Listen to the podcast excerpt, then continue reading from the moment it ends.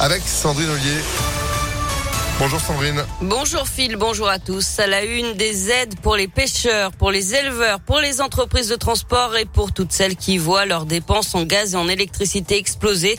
Le gouvernement a dévoilé hier après-midi son plan de résilience pour contrer la hausse des prix liée à la guerre en Ukraine. On fait le point avec vous, Johan Paravi. Oui, ces aides s'adressent avant tout aux professionnels. Vous l'avez dit, d'abord les entreprises dont les dépenses de gaz et d'électricité représentent au moins 3% du chiffre d'affaires recevront une aide équivalente à la moitié de leurs dépenses d'énergie, peu importe Hein, la taille de l'entreprise ou le secteur d'activité.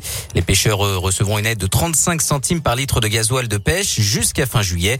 L'État va également aider les éleveurs qui font face à l'envolée du coût de l'alimentation des animaux. Leurs pertes seront compensées pendant quatre mois.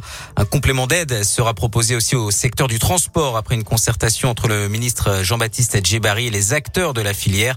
Et puis la remise à la pompe de 15 centimes par litre de carburant accordée à partir d'avril et pour quatre mois va être étendue au gaz naturel et au GPL. Elle concernera les particuliers comme les professionnels. Et j'ajoute que le gouvernement va subventionner les entreprises pour les aider à moins dépendre de certaines matières premières venant de Russie comme le titane ou le néon. Elisabeth Borne sera aujourd'hui dans le Rhône. La ministre du Travail vient justement faire le point sur les différents dispositifs d'aide aux entreprises. Elle doit se rendre à la Chambre de commerce et d'industrie de Lyon, puis dans un centre de formation à Villeurbanne et un centre d'insertion à Mézieux. Une nouvelle journée de grève interprofessionnelle contre l'inflation et le pouvoir d'achat aujourd'hui. Les syndicats réclament des augmentations de salaire dans le privé comme dans le public, des bourses étudiantes et de meilleures pensions pour euh, les retraités. À Lyon, une manifestation partira tout à l'heure à 11h30 de la place Jean Massé. Des perturbations sont à prévoir dans les crèches, les écoles et les cantines.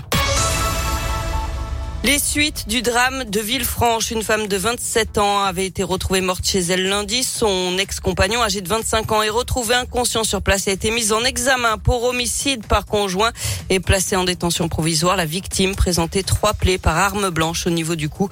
Le suspect originaire d'Auvergne aurait tenté de mettre fin à ses jours dans la foulée. Il dit n'avoir aucun souvenir du week-end. Un litige sur fond de carte bancaire pourrait être à l'origine du drame.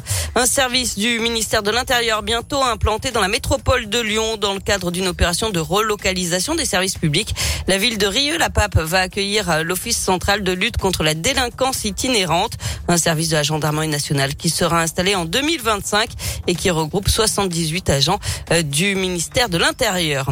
Et puis les victimes du Levotirox ont gagné leur bataille contre Merckx. La Cour de cassation a rejeté hier le pouvoir, le pourvoi du laboratoire. Il devra donc bel et bien indemniser plus de 3300 malades. La décision du tribunal Lyon sera exécutée. La nouvelle formule est accusée de lourds effets secondaires, mais ce changement n'avait pas été signalé explicitement dans la notice.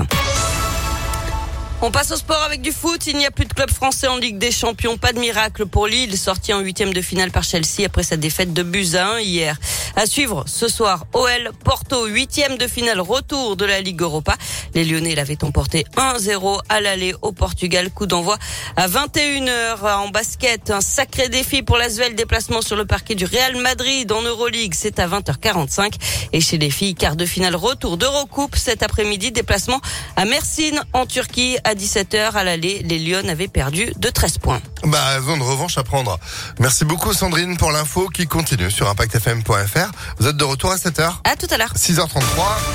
Météo